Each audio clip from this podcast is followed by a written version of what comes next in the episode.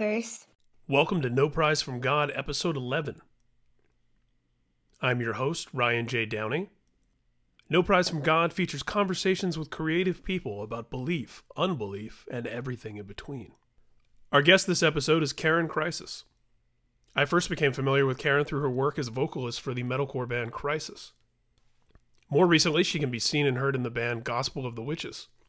She's also an accomplished artist, but most importantly, for the purposes of our conversations here, she is a self described spirit medium.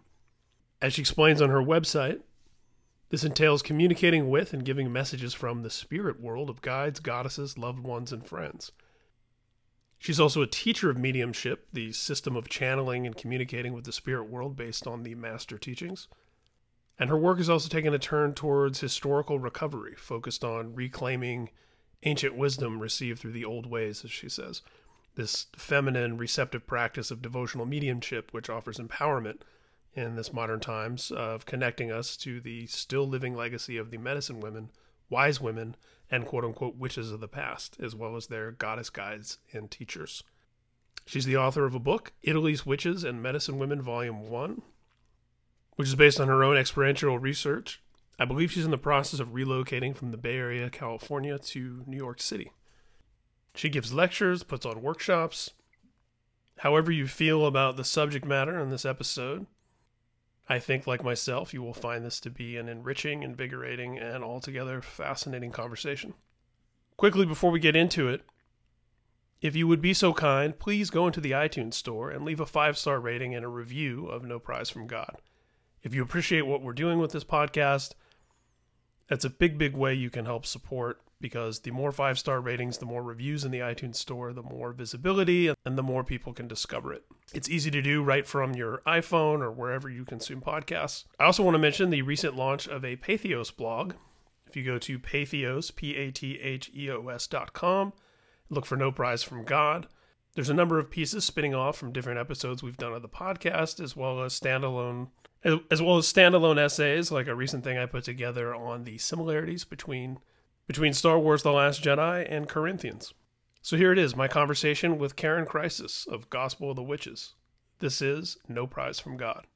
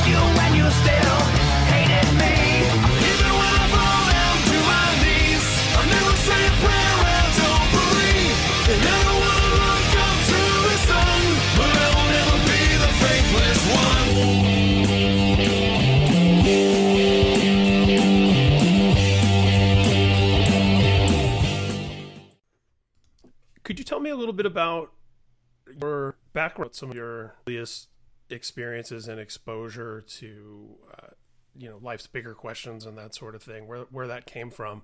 Um, I'm intrigued by, uh, you know, something I saw on your website, which is the notion that uh, you never you never had the chance to decide whether or not the spirit world was was fantasy or, or reality because you were always sort of connected to it. So I would love to hear uh, hear all about that.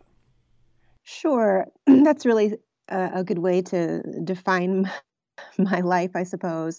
Um, from a very early age, I was aware of people that weren't as solid physically as, you know, my relatives or my sister in the room, but I knew that they were real and that they had personalities and emotions and um, those are the kind that I would call ghosts, you know, um, old ladies, uh, old men, people in houses. Um, I didn't necessarily always like them.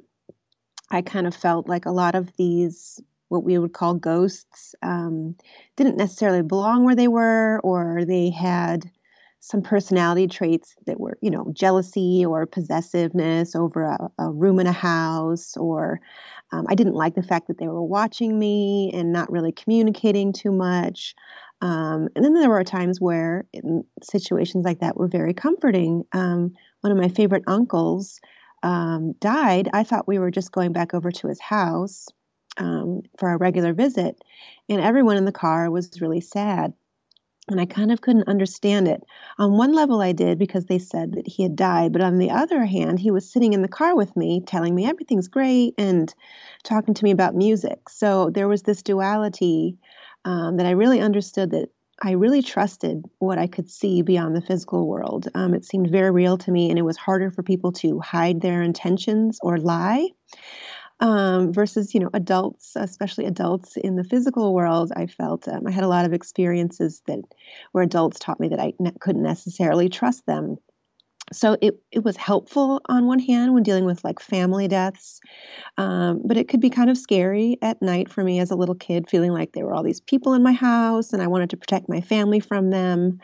Um, but on, on a very positive side i was also always aware of what I called like angels and helpers who were, um, they didn't take on the same type of form, um, but they felt different. They felt really inspirational and. And ever since I was little as well, I've been a creative person and I always had a lot of hopes and dreams, whether it was music or art or traveling.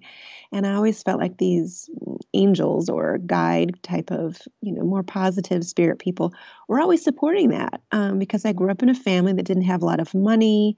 And um, my mom had sort of declared that I was not going to go to a college you know, of my dreams would have to be something practical. Well, I wanted to go to art school in New York City, and um, you know, the those spirit guides really helped me go for it, and I ended up getting a almost full scholarship to New York Parsons School of Design. But they really supported all my creative efforts and being brave because I was very much an introvert, and maybe you can understand too seeing all these things that um, other people can't see, and then dealing with the, the physical world could be confusing at times. Um, or, or lonely, maybe not knowing who to talk to about these things. You know, I didn't know the words psychic and medium then. So these more helpful guides were the ones who really um, supported me being brave and dreaming big and, um, you know, taking risks to express myself outside of my my fears and you know growing up in a small town they're like so what? You know dream big. And so i always felt really supported when i did anything creatively by them. Um, and that's kind of as i got older and i started to pay much more attention to that and understand how to organize that and, and what all that means technically um, you know then then it became much more comfortable and my whole life began to make sense. But like a lot of people who are just sort of born this way um, life is definitely different, but I didn't really know what to call all of these things. yeah. And you, you already alluded to something that um, I was curious about immediately uh, when you started talking, which is, you know, kind of the loneliness that can come along with a gift or a sensibility like yours, and feeling that um, people don't see what you can see, and and in some ways you don't see what they see, you know, right? Because it's not everything sure. isn't just so physical and material. Yes. I would imagine one advantage would be, um, you know, so many of us uh, struggle with the fear of mortality and the question of the great beyond and, and whether or not it's, it's oblivion and you're just extinguished or right. if there's some type of afterlife or if things continue. And, and I would imagine you weren't nearly as conflicted about that as most people if you uh, early on had you know, you're in preschool having a sense that there are, you know, people people existing in some realm beyond what we understand to be living. Not necessarily all the time. I mean, I understood that there was a lot more to life than what was visible to the naked eye, but I didn't necessarily know, like technically, and I like to know how things work, um, like systems and things. I didn't understand necessarily technically what happened when you died. I, I, I believe that like life continued on in some way, but I definitely um, was curious, and I've always been very very curious. So my desire for knowledge and a healthy skepticism also you know pushed me along the way. Now i'm curious uh, you know you mentioned obviously parsons school of design and of course i first became familiar with you via crisis. Um, you know I, I, can only imagine uh, this is probably too big a question even but mm-hmm. what sort of a role um, the metaphysical and the spiritual played in. I, I, guess we should talk more about uh, in your beginnings uh, as a musician and as a as an artist in different mediums. Um, was it all sort of intertwined? Did it ever feel separate? Was it um, w- was it difficult to be in a band with people who maybe didn't understand exactly where you were coming from all the time? Or walk me through. Yeah, yeah. Those those are a lot of questions. Um, you know, when, when I was younger, as I mentioned, I was always really interested in, in creative projects. And I felt like wherever my attention went, um, it was very easy for me to pick up a new skill or learn something new. It, it didn't, I didn't necessarily have to take a class. It, you know, um, now that I'm older and I know what to call things and uh, I understand things from inside and outside my experience, um, I would, I, I tell people these days, you know, I'm not really an artist. I'm not really a musician. Because like musicians I know, they spend a lot of time working on their craft. They you know get their equipment together and they honor practicing and writing songs. And of course they have a lot of natural ability but they also um, at least the ones i know honor the creative process and do a lot of work to develop. Um, or artists i know you know spend time sketching and learning from other artists and um, following their intuition absolutely. But also trying to um, you know, study and learn and, and take classes and understand materials. And I, I have never done any of those things. So my creative life has always moved around a lot more than perhaps I would like. Um, for example, if I was supposed to, you know, write a magazine or put a play together for my neighborhood, I did that. Or if I was, like when I was in grade school, I won the male lead in a play. you know, and I showed up in fifth grade for this audition using sort of like a Cameron Crisis growling voice. You know, where that came from, well, for sure it came from spirit guides. But um, at that time, I just somehow this very introverted me showed up. I sort of growled my way with this male voice, and I won the male lead. Um, when I needed to go to art school, somehow I won a scholarship. You know, then I was really interested in music and somehow I learned how to use the four track, and someone gifted me a Korg Poly 6. And then before you knew it, I was going to New York for art school, but I ended up joining a band, which is something I'd always wanted to do. Um, and that was another one of those synchronistic, sort of magical experiences. Um, and I, you know, I wrote the first song to audition for Crisis overnight. And, um, you know, when I showed up in the audition room, I asked them to play that song because I didn't really want to jam. I didn't know how to jam and um, they played that song and i remember kind of feeling a light switch turn on. I just sang all the words that i had created the night before and uh, jumping around the room ended up on the floor with the band watching me. You know and i couldn't tell if they liked it or not and i decided to sort of leave the room and come back you know when i was less embarrassed but this is this is pretty much how how the sort of energy that helps or or supports my creativity comes through me. When it's time, it comes through really powerfully, really quickly, and then you know it's time to do something else. Then I move on to painting, and then when it's time to move on to something else, I get pointed in another direction. So I really don't say that I'm like a musician or an artist. I'm definitely a medium, but I'm not a medium who's just about talking to spirit relatives. I'm a I'm a medium who's you know, about learning from the spirit world. And in turn, the spirit world helps me understand how energy and abundance and creativity work and how it can ebb and flow and move and change and how to go with that flow. Because for certain, when I was younger, I thought I would be in a band for the rest of my life. Or when I started painting, I thought, okay, I'm a painter. I'm going to paint for the rest of my life. And it never turned out that way. Hmm. And somewhere there's an there's an intersection of all of those things and this continuity that you pointed out of of being a medium and channeling different energies, whether that's through music or through the healing work you're doing or writing. I would imagine it it feels like it's coming from the same source in a sense, yeah. Absolutely. It, it's definitely, you know, coming through my, I have a pretty big team of guides. So when they want me to be focused on doing platform readings, my readings are very clear and specific. When I'm supposed to be teaching, they really intuitively plug me into the information that I need to give those sp- specific students. You know, when I need to write a book, they connect me to all the people that I need to meet and you know, I sort of channel all that information together and and find footnotes I need to substantiate my own personal findings. And it can be like being plugged into an encyclopedia, which is very exciting. And um, really, that's that's the idea of shamanism in in cultures around the world. Old shamanism, not modern shamanism, but it was really about you know living a very simple life and having needs arise and the spirit world would provide those needs you know through indigenous plants and the knowledge on how to use them to cure um, or to understand nature's cycles so that you could plant crops and harvest them. Um, you know that's really essentially what the spirit world connection was always about like providing needs for life on earth. And i found that creatively that's the way that um, my guides move energy through me. Like you said if i need healing or writing or music. Um, and so when I feel them, you know, inspiring me, then I act on it. Um, and sometimes it can last for a short while, sometimes for a few years, until I move on to something else, and and it, it, it's ever changing.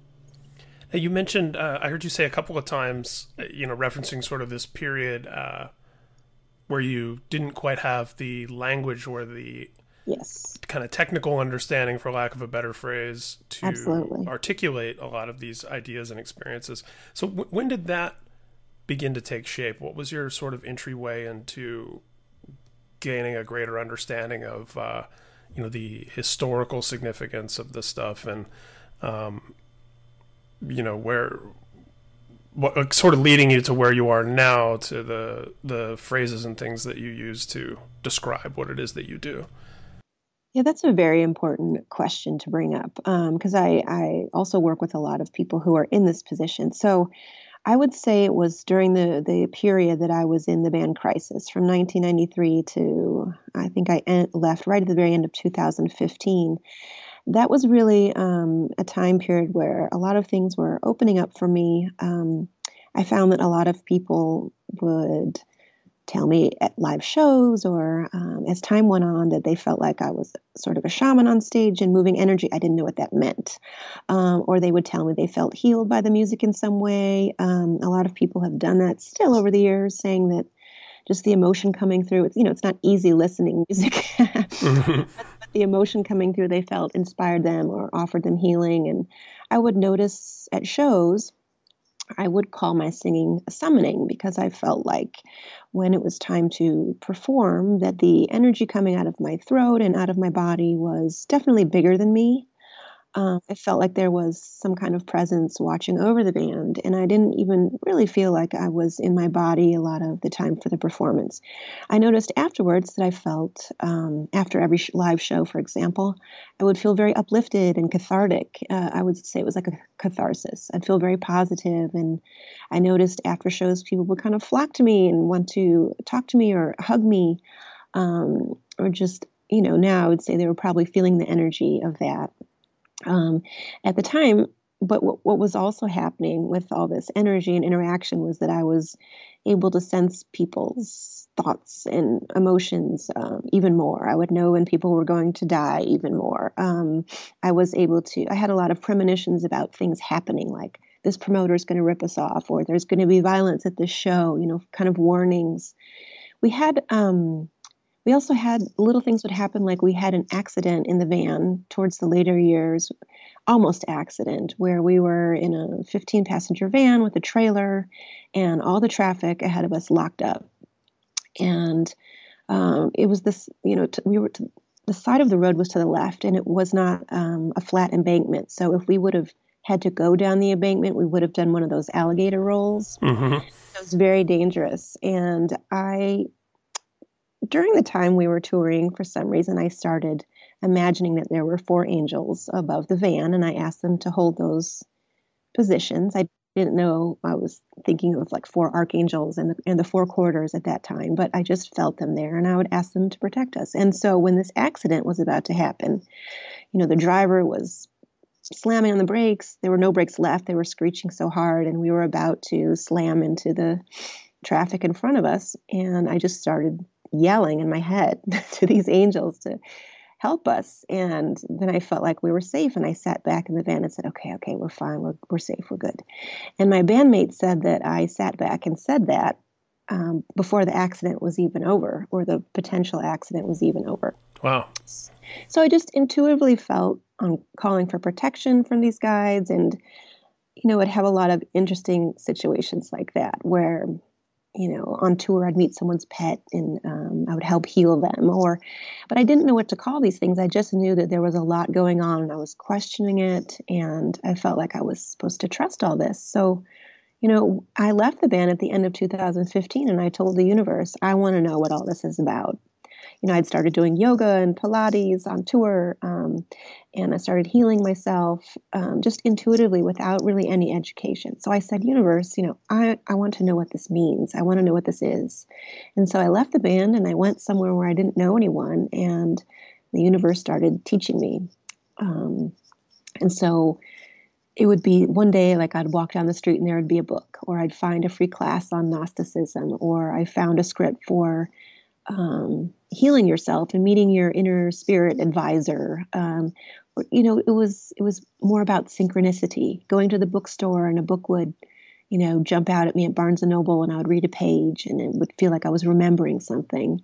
Um, and so that time period for the next year, it was about um, questioning, questioning, and trying to learn what other people had to say about this stuff. And one of the most impactful things um, that happened was I went through a really deep depression. I wanted to know who I was without music, like who I was without a, an identity, you know, without um, something that other people had claimed to or ideas about. And um, I found a book about affirmations, about using the power of your mind to change the direction and flow of your thoughts and therefore your experience. Um, and so I realized, wow, you know, I can, I have a really strong mind. I can do things when I want. I can get myself really down in the dumps very successfully too. So there's, there's some power here. What if I were to intentionally use this power? And so I started using these intentions and I started meditating, you know, for a couple hours a day.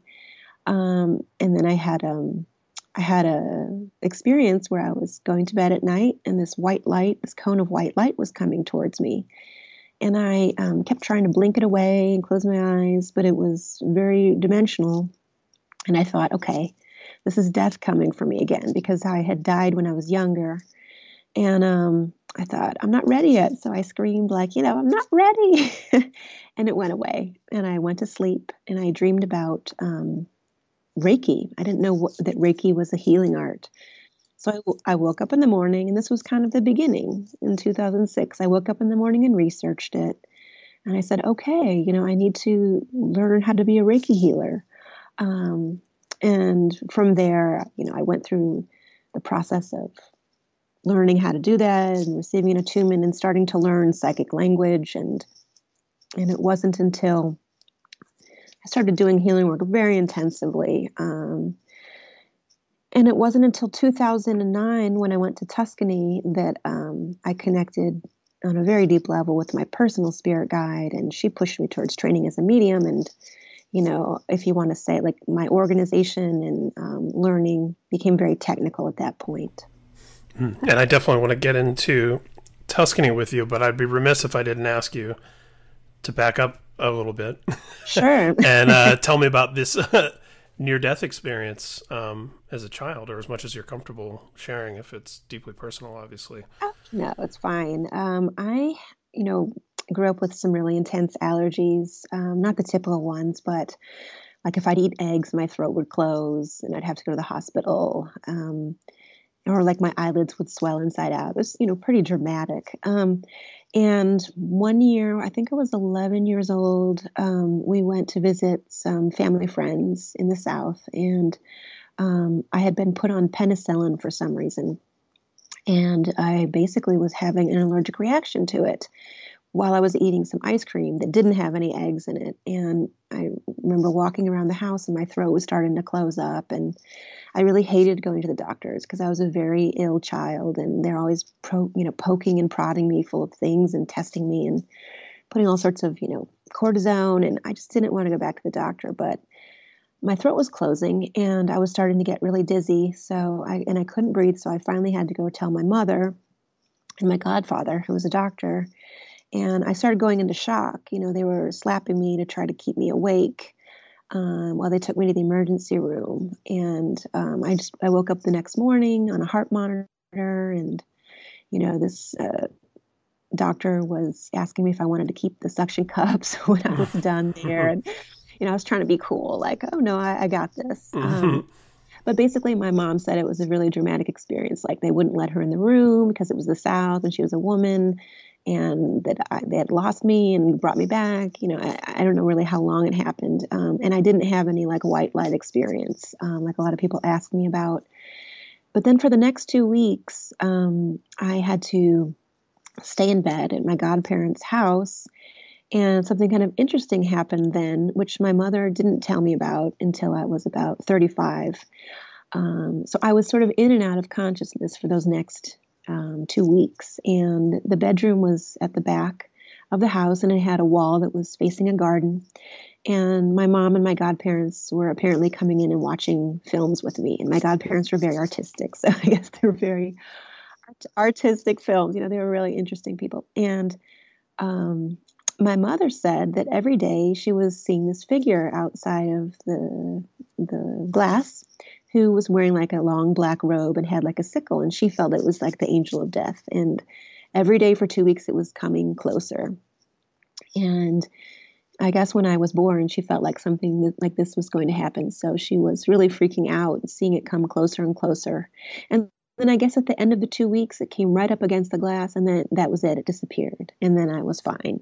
But what I didn't tell her um, was that for the next for the next seven, eight years at least. Um, when I moved to New York City and was an art student and then was in a band, I couldn't really afford my asthma medicine. And there were times where I would, you know, be having such an intense asthma attack that I would faint. And, and whenever these asthma attacks would happen, I would feel the presence of this person next to me on my left laughing at me, um, kind of, you know, in a sinister way. And it looked it looked like the angel of death. I don't believe there's an angel of death so far in everything I've experienced, but at the time it was taking on the form of looking like the angel of death with, you know, the, the sickle and the black robe and and laughing at me really evilly. And so it, it always kind of helped me um, learn how to slow my heart rate and get through an asthma attack without going to the hospital. But my mom told me about this years later, and I thought it was very interesting that there was this sort of correlation between what she saw when I did go through that almost dying experience or dying and then coming back and my challenges for literally staying alive with my asthma um, for a good decade, I would say. Hmm. Yeah, and, and I had a lot of. Uh, it's funny. I had asthma as a kid, and I was allergic to freshly cut grass and strange things too. And, um, yeah, yeah, and I'm a I'm a Scorpio, and we're supposed to be in tuned with uh, the psychic world a little bit more, I guess. And um, yeah, I'm definitely I, I, driven to ask about it. Yeah, right. to start this podcast, for example. Um, yeah, and I, uh, I, I can relate to a, a, little, to some extent, uh, what you're talking about, even with that that feeling of premonition sometimes of, sure. uh, you know, whatever. I never necessarily identified what to attribute it to, but would get uh, feelings and um, you know, and somewhere in there's probably a mix of obsessive compulsive disorder, and genuine superstition, and what you know, what have you. But um, yeah, but so if you, re- if you really think about it, we, you know, we're we're really attached to our physical bodies and our hands and our eyeballs and our ears, you know, and our mouth, um, and our in what we think is our brain. But everyone on a daily basis is using their intuition to a certain amount. Um, you know, you walk into the room where your partner, your lover is, and you can kind of tell their vibe. If they're in a good mood or a bad mood, you know. Um, you meet someone new and you either like their vibe, quote unquote, or you don't. Or sometimes you have a feeling like, I need to go, you know, into the kitchen and you find you left the stove on or you're imagining like a place you'd like to go visit you don't realize you're using your clairvoyance to build images of things that aren't really there. And so what you know people think that it's true practicing psychic sensing and practicing mediumship is a practice and it takes skills to do it accurately but we're we're all built to receive this information. And the easiest way I like to describe it is if you just imagine that for your physical body you have like an invisible double um, and on your invisible double, you have a, a mind that's, you know, not a brain. It's like the intuitive mind where you get inspiration and quick, quick thoughts, and or you know things you don't know how you know. And you have those inner ears that are sort of like above and inside where your other ears would be, like where you talk to yourself a lot. And sometimes you talk to yourself, you get these really profound ideas, and you're like, wow, where did that thread come through? You know, where maybe a spirit person is joining you and helping inspire you. Um, and then there's your belly area where you can sense the emotions of other people you know on your on your energetic double we could say. Um, and your your third eye is yes there's a corresponding physical point for it but it really is not a physical eyeball. It's you know an, an invisible invisible eyeball on your your invisible body that's located near your other eye. So you have all these psychic senses that are located near where your physical senses are and and that's where the chakras come in too. They're like um, invisible, you know, managers of energy in your body. The way like your liver and your heart and your lungs manage the energy and the lymph and the blood in your physical body. Hmm. Interesting. And, and would that be somewhat analogous to uh, what we would understand as like your astral form that you would, you know, that sure. you hear about astral sure. projection and things like that? Yeah, that's a that's a, another word people use for it. It's like so you know if you think of your body as like a radio, you know, with all these knobs you can use to turn in, tune into information um, with our physical body, you do that with your hands or your eyeballs, your ears, you know, or you know, your sense of touch or eating or smelling. But with your energy or your astral body, or people call it your etheric double, that's where you have all your energetic receptors. Um, and th- those energetic receptors are the ones that help you communicate with the spirit world. Um, through signs and symbols that relate to the physical world. hmm. Yeah. Um, myth and allegory and signs and symbols and all that, which, I mean, we, we use the same type of language and descriptors to explain all sorts of abstract things that uh, people understand and accept as science, even, sure. you know, uh, in the physical world or invisible part of the physical world. um, so I'm, I'm interested, uh, I, man, I really want to get to Tuscany, but I want to ask you something else first. Um, sure given the context of uh, you know having this conversation in a in a I guess a Western bit of a Eurocentric, uh, you know, the, the, context I think most people might be hearing this would be within the kind of monotheistic Abrahamic traditions, right, of the world's big religions. And I think some people are, are put off or afraid or skeptical when they hear talks about multiple beings and guides and angels and so forth. And I always think, well, in Catholicism, there's, you know, people are often praying to saints to intercede on their behalf yes. on different events and so on. And even in, you know, the most uh, stripped down and basic of uh, evangelicalism, there's the Trinity. Um, you know, and or there's belief in the enemy or the adversary or the devil or whatever, which is which is a supernatural being other than God. Um, so it's interesting to me, uh, you know, in some some concepts that may sound uh, shockingly sort of foreign to people who are reared in those traditions, how much overlap and, and similarity and all of that there is. And I mean, you know, certainly the fact that I have uh, a Christmas tree in my house right now as I'm speaking to you isn't isn't uh, isn't lost on me, you know. Um, so I'm curious, kind of where you see some I mean, obviously there's the historical side of it, but where you see sort of on the spiritual tip, some of the intersections maybe of, uh, you know, your particular practice and and uh, belief system relative to uh, people who might be coming from more of that Abrahamic kind of monotheistic God perspective. Well, you know, I, I, I grew up going to church too, and one of the things is that um, there's a lot of mixed messages um, in in a lot of the major religions, and there is a reason for it. Um, there's also some beautiful things in there, but one of the biggest things that I find is that. Um, you know, for most people, one of the biggest questions is who is God, or is there a God, and what happens after, you know, the physical death, um, and really to understand what happens um, about in the transition of death um, going through that process of learning changes what you think you know about life and that i find can be much more threatening to people is you mean i have to change my whole belief about life. You know i've been living this way for so long. Um, what do i do after that? So i think that's where a lot of the panic comes from. Also um, you know, in my experience, a lot of people find comfort in different types of religion. And I'm, I'm, not criticizing that, but what I'm saying is, you know, the spiritual path and understanding what the universe and, and God is all about is um, is one that isn't necessarily meant to be comfortable.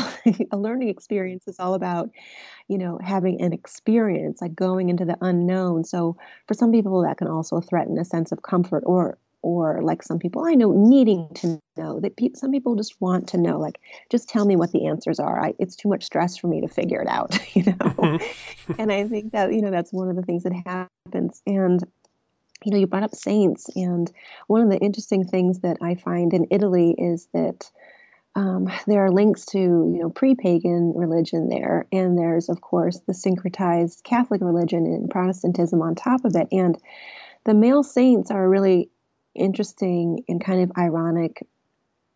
They have an ironic um, presence there because the way that saints came about um, in Italy during this religious period was that once these regular men um, or spiritual men um, died, then they were sainted and they were said to be able to send back miracles from the spirit world to people on earth.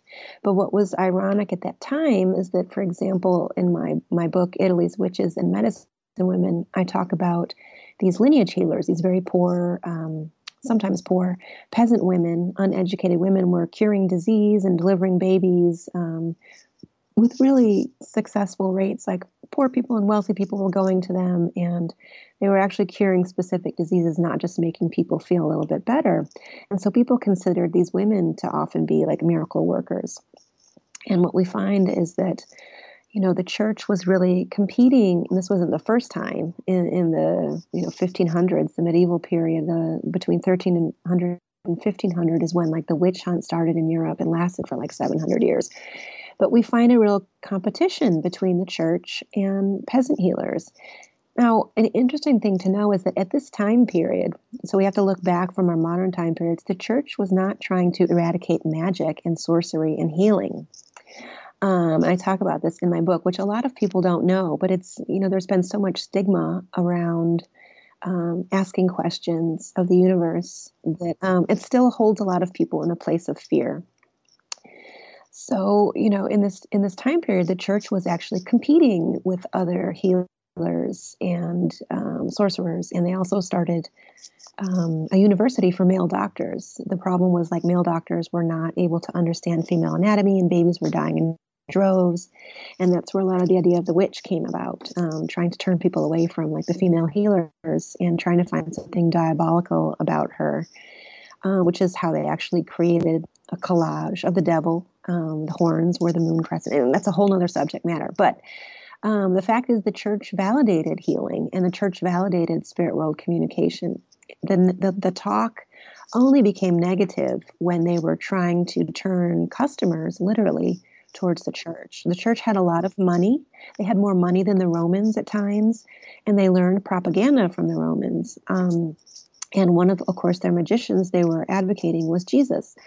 Um, one of the, the troubles there was that um, you know, a lot of the ways they chose to depict Jesus, um, he would look young and then he would look female and then he would look old and he always had a wand and he was using serpents like just like the healers. They were they were depicting him in all the architecture and murals and sculptures as being and wearing the clothing of all the other healers and magicians and sorcerers of the time. Um, so they weren't saying that that was a bad; those were bad things to do they were just trying to turn people away from the other healers and the other sorcerers and towards Jesus, and then later their their male saints, because um, people were going to the church and dying, like the monks. People were trying, were not being healed by the church, um, and so the propaganda campaign really sprang out of this. Like we have to take the this this weird curing technique that we can't put our finger on. That's an oral tradition in these family lineages, like woman to woman um, and we have to turn people away from this um, because the monks were able to find some of the written records of healing herbs those go back in time but they weren't able to connect with the spirit world in the same way so it really became an ugly competition and that's where a lot of the lasting fear comes out of um, you know people think that um, the church was you know banning a lot of these things and they weren't they were especially in europe churches were looking just like you know magical practices and, and shaman. The Jews weren't really succeeding in curing people, um, but they were practicing magic as well. Mm. This is fascinating stuff, and it's interesting. Uh, two separate thoughts I had listening to you. Uh, one, you know, when you were talking about some of the iconography. I mean, I have uh, I have a, a tattoo of Saint Patrick, and um, you know, there's snakes all over the tattoo. it's like you know, hearing, hearing, hearing what you're talking about, yeah. And um, the the other thing is, I just recently, literally last night, uh, rewatched The Godfather three for the first time in 15, 20 years, and and of course the whole plot to that movie revolves around uh, corruption in the uh, the business side of the Vatican. Sure. so yeah, it's inter- it's interesting in, in, the whole in the scope of human history. Some of these things, like when you talk about seven hundred years of a witch hunt, I mean that's you know a blink of a blink of an eye. You know, I mean it, sure. it's all, so much of this stuff was was really just yesterday for all intents and purposes. Um, yeah, and and just one other fascinating thing I wanted to add is that um, in Italy's history, um, we see popping up in folk tales, but also in some of the Inquisition documents, when the church was trying to find something diabolical about these female healers, all they could find out was that these young women um, who had already been separated for some from some of these healing practices, because um, in 4500 to 2500 BC there were um, there were like these male separatist um, warring tribes that were invading um, Europe and changing the community dynamic. Um, and that's where paganism came out of too. Um, so we have, if we go back to the pre um, Inquisition time period, the pre witch hunts, the, church was finding that these young women were saying that this like lady they called the good lady or the lady of good things um, or the lady of nighttime was coming to visit them and she was teaching them midwifery again, you know, how to be a midwife and how to cure their illnesses with local plants. And so we basically have traces of this spirit circle, you know, women learning from the spirit world in Europe. And so the, these were also documented in these interviews, and the church decided, because at the time the Romans were making certain gods and goddesses that they liked popular, and Diana was one of them, who's often associated with Italy, but she's not considered to be from there.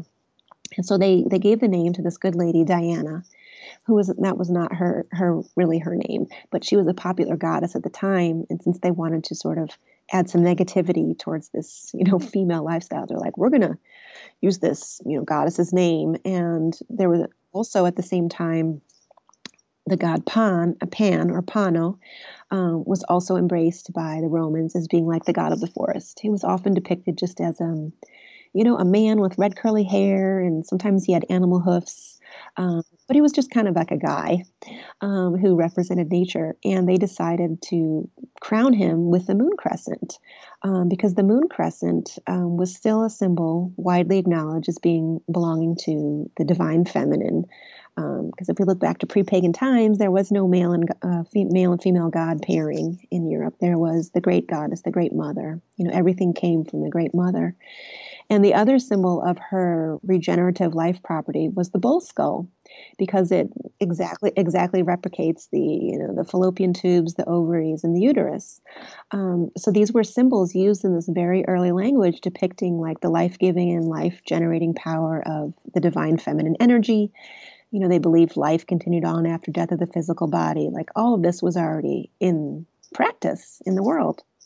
So when the church found this you know, this lady of the night, this spirit lady who was helping people, they decided to, you know, crown this this male god with the moon crescent, sort of giving him some graffiti that says, okay, he belongs to the divine goddess. Um, and that's where the devil was created visually by the church. Of course, the idea of the devil always existed, this evil character, but but the man with the horns who was, you know, taking women on these sexual orgies in the forest. It was something that was actually created by the church because they couldn't find anything diabolical or and, heretical. And, and it's fascinating because Lucifer, the fallen angel, is is thought you know is described as beautiful. You know, like like something that you would picture then in that context as looking a lot like the Western depiction of Jesus, maybe you know, or Gabriel, sure. and and then yeah, and then suddenly that's now transformed into some hybrid of Pan and whatever else with hooves and horns and yeah, it's very it's fascinating stuff. Fascinating. Mm-hmm. Yeah. And, and I and I and in reading a little bit of your work, um, you know, you, some of the things you learned visiting Italy about, you know, the Celts and the Druids and uh, the Egyptian goddesses and just all, all these different. Um, it seems like a really interesting spot in the world for so many different traditions and ideas to converge. Um, what do you think it is about Italy in particular and that area and, and where you spent time and, and heard stories and um, what do you think it is about that? I mean, I hate to say magical as if I'm making a pun, but what makes it so magical? um, well, Italy um, historically has had a few places um, uh, on its land that were really important, um, what we'd call crossroads for travelers from other countries. Um, so, for example, in the uh, northwest, almost in France, is this village called Triora. You would spell it T R I O R A, Triora, we would say. Um, and it's a mountaintop village, medieval village. And you know, people coming from other countries or wanting to cross through there literally had to climb up this mountain and pay a, a fee to cross through this area.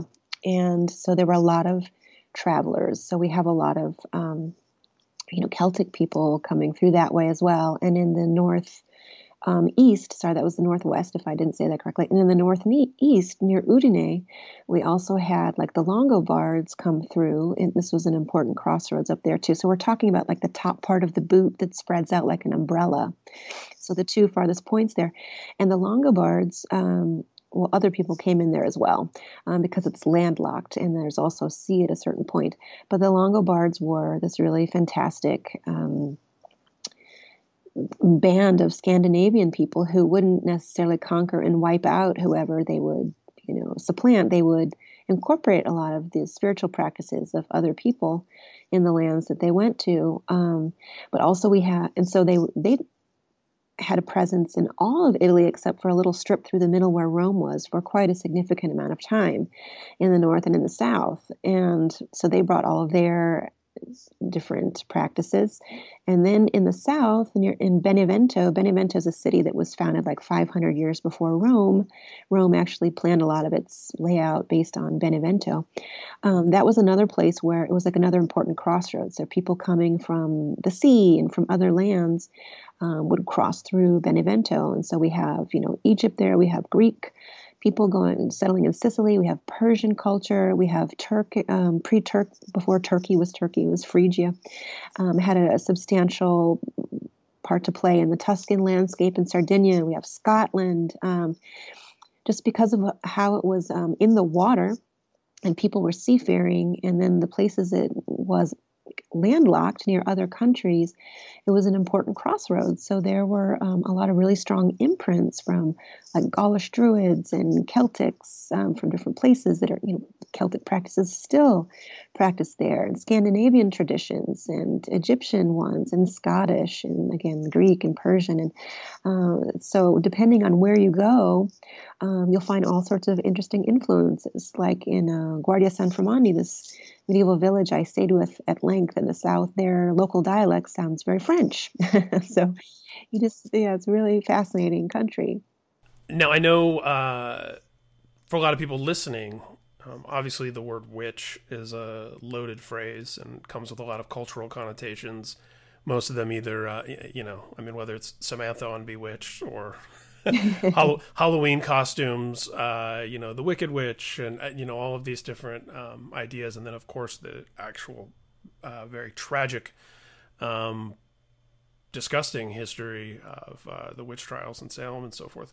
Casting all of that aside, without tasking you with the burden of undoing all of the misconceptions about it, um, tell us what what is a witch actually? What should the word mean? What what what's the true definition that you're living and breathing every day that the next time I hear someone say the word witch is what I should hear? Well, this this is one of the things that I talk about in my book that is uh, maybe uh, a problem of language. I mean, language can be great, it can be definitive and help us describe things, but it can also be very limited. And so we have to talk a little bit about the past and what a witch isn't to really get to what a witch is. And in my book, in fact, I talk about the word witch, um, and in its many dialect languages, is like um, also the word bajue or strega. In Italy, for example, um, there are a lot of different words locally that mean witch, and they all have a negative connotation to them. They mean like bitch. Some of them literally mean like bitch or the, the oversexed lady. Those all came about from the church. Those all came about from the church. Um, so you have to understand those were part of a propaganda campaign. But a lot of these negative ideas started even earlier. So we have to really look back to like the island of Malta and um, the Paleolithic and Neolithic era before paganism started. Our, our original language is a psychic one, you know, and that's how people survived on the planet was with a connection to the spirit world. And this was mostly women um, who did this because, well, they had babies coming out of their bodies, so they had to take care of them. There wasn't really time for trial and error, you know, like because there wouldn't be a population. And that's where they learned the calendrical cycles. They learned the cycles of their own body. They learned the clock of nature. They learned how to plant and harvest um, and cook and heal with plants. And they learned a lot of, um, you know, globally what, what men call the secrets of nature. Um, and men and women apparently lived very harmoniously until that time period I mentioned, 4500 to 2500 BC um, you know, when we had these separatist tribes who brought in war and um, they started, you know, changing life um, and its symbols that pointed to nature to ones of male dominance and, um, you know, they were um, industrializing life, um, you know, like helping animals birth more animals and, you know, taking control of, of civilization. Um, and so that's when a lot of the spiritual stories changed too. You know, the goddess became just a wife to the god, and the god was responsible for birthing the, you know, the populations in the mythological stories, like through his third eye or through his penis. Um, and we have the story of the evil witch starting to happen, where, you know, there were these beliefs that when a baby was born, you have to be careful because, you know, the witch, the nighttime witch, is going to come and make the baby sick. And and so we have a lot of those stories change, whereas uh, men and women believe that the spirit world was a benevolent place, you know, and then it was like the great mother, just because like on earth we have the parallel of the woman who can give birth through her body and you know nurture and take care of that life. Those stories change to be about men. So we have a separation from nature. You know men had to conquer nature. Man had to go in and, and conquer other villages and communities and he had to have weapons to do this. And you know he had to create animal husbandry so there'd be food to eat you know for the new populations that he has invaded. He has to feed the people. And you know well we have to you know have institutions for religion now and we have to you know make money for cures. And so life became more synthetic you know and um, so that's where these ideas of the evil witch came from. In my book i talk about what a witch is. In, in, in italy for example and i'm just using this example because it's a slice of global life there's no, there's no one name for witch in Italy. Now, modern times, there are a lot of people calling themselves witch. Um, but in Italy, for example, a lot of the women we would call witch through a cultural eye may call themselves like levatrice, like midwife, or an herborista, like an herbalist, um, or a healer, um, or someone who divines futures, um, or a lineage healer. And they don't really have name for that other than guaritori, which means healer or guaritore segnatori, which means healer who uses signs. You know, so in Italy they use a very simple language to describe what women do. They cure, and how do they cure? With a finger massage or with oil and water. It's very simple. So, um, you know, there are some people who say being a witch is someone who does magic spells. There are some people who say a witch is someone who cures, um, or someone who you know is connected to the spirit world and lets the spirit world guide them in whatever service they need to provide. So the the word witch really is a difficult word to explain because there's never in Italy, for example, there was never one unified witch cult.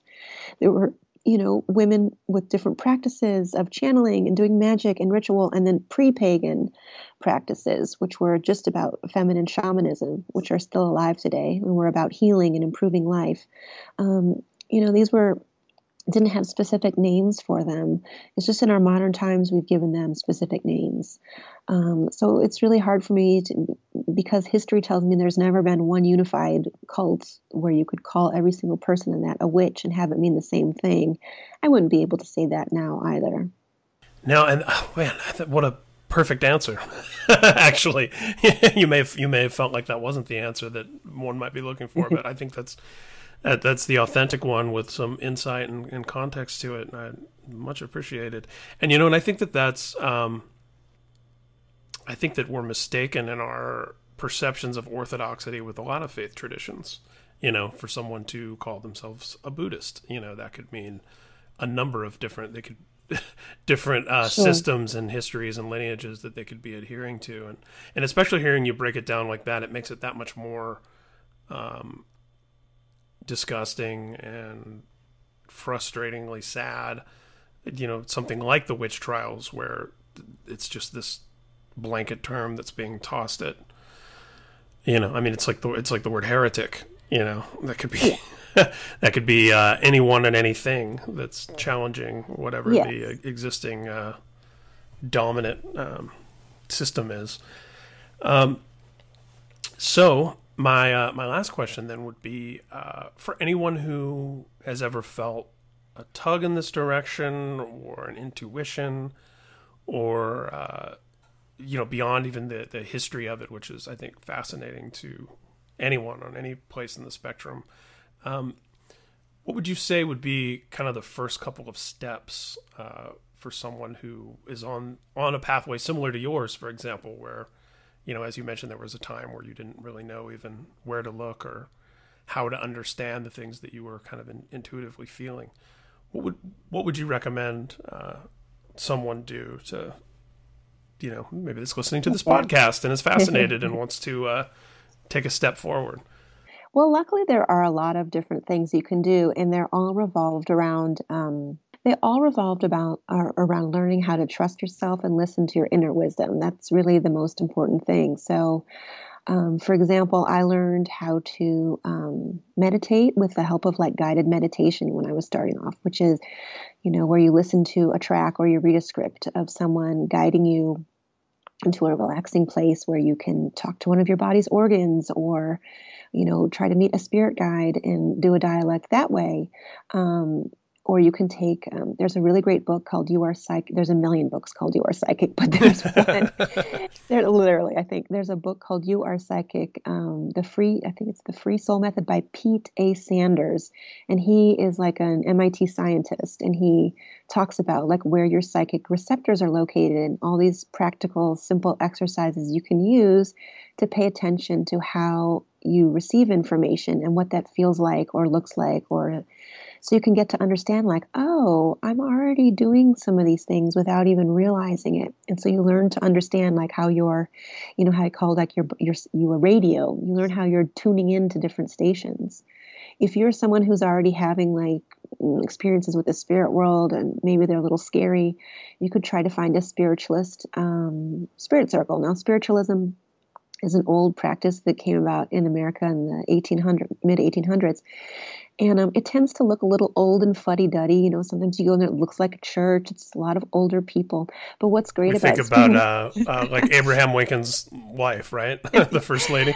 Sure, but what's what's great about the system is that it's non-dogmatic, and you can have any other belief, and, and you learn how to use the system. And it's basically a system about learning how to um, change your vibration and clean up the space around you, and you practice with other people like you how to um, connect with the spirit world and get messages from like guides and helpers and relatives and loved ones. So if you're someone who feels like you're sensing ghosts everywhere and it's freaking you out, this learning this system helps clear out all the sort of riffraff and, and the train station. Um, and it helps you understand how to set boundaries with the spirit world. Um, so there's there's a lot of different avenues. Um, I would just suggest someone you know trust your instincts always. Your instincts are always talking to you. Sometimes maybe you're afraid to listen to them, but when you just start learning, um, there are so many different avenues. You you'll really be guided to where you need to go next. Maybe you want to start, um, you know, learning Buddhist meditation, and you're really excited, and you show up, and it doesn't feel right for you. Okay, no problem. Try something else.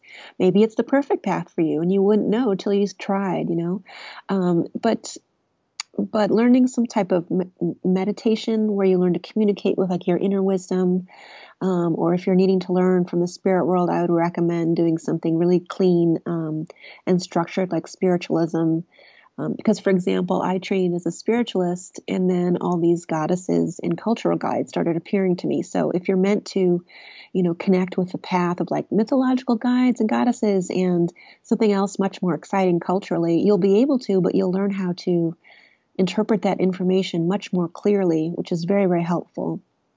So really, any of these paths that teach you how to listen to your like small, still voice within are helpful.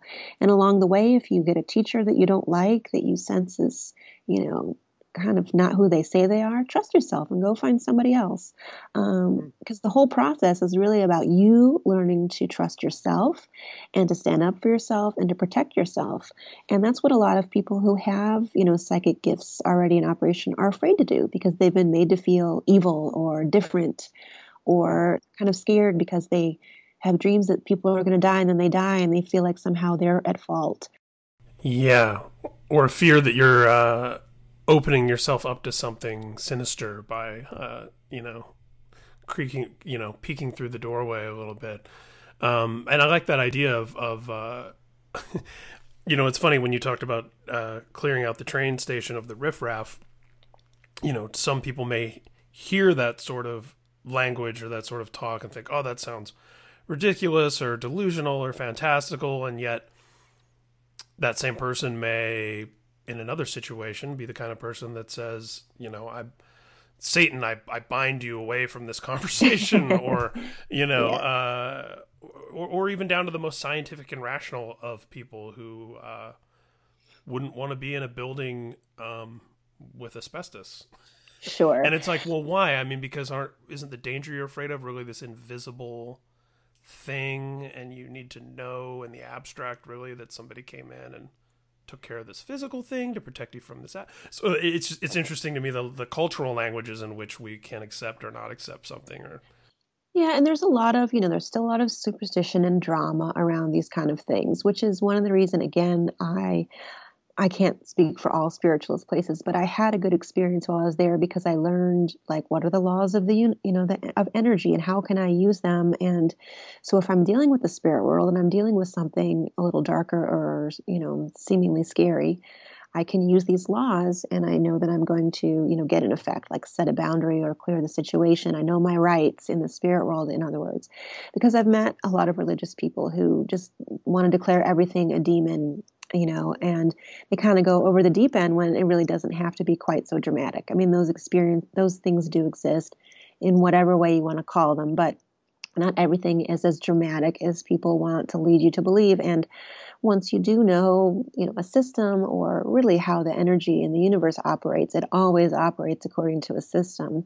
Um, it really can help bring a sense of peace to you too, and go, okay, I can look beyond, you know, this cultural language. I can look beyond this superstition. I can look beyond this drama and kind of you know deal with things in a, in a more practical way and be responsible for you know them and how i respond in the situation Karyn i'm so happy that i sought you out. yeah, thank you. lured you into this conversation because this all this stuff is really fascinating, and it's and, and I'll say as a as one last sort of thing, um, you know, earlier today I spoke with a theologian uh, who uh, is a is in the Quaker tradition, the sort of the progressive side of the Quaker tradition, and a big thing that he emphasized was the idea of quiet contemplation and uh, expectant co- contemplation, meaning that you know you're not just sitting there stilling your mind in silence for its own sake, but that you're also expecting to communicate and, and hear things and learn things and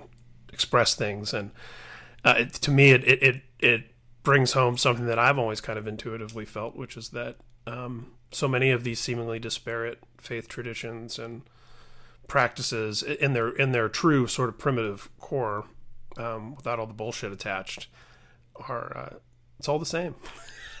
you know, it's all it's tapping into the same uh, greater mystery that that uh, you know keeps us all moving around. Yeah, and really, and really, I think one of the best things you can do is ask questions and have a healthy dose of skepticism because, you know, asking questions is going to get you answers, especially if you're asking them of the universe, you know, and you sincerely want to learn. And um, skepticism, now, if you're going to be a real hardline skeptic and not believe anything that comes your way, well, then you're, you know, obviously blocking out uh, learning experiences. But if you're a healthy skeptic, it's it's a really great opportunity for the spirit world to say, okay, well you know, we want to prove you wrong and in this way. And they bring a really positive experience that helps you learn about yourself and your own navigation system and where it fits in with the greater universe. Um, so it's like you said, you know, asking questions and listening. Um, it's a dialogue. You know, the universe wants to dialogue with you, whether you want to call that God or goddess or the great mother you know the um, the universe is waiting to communicate and it really is about asking questions and being aware of how those answers might come through. Thrilling invigorating stuff and this this kind of conversation is exactly why I've uh, started this podcast so. Fantastic. Well thanks for the opportunity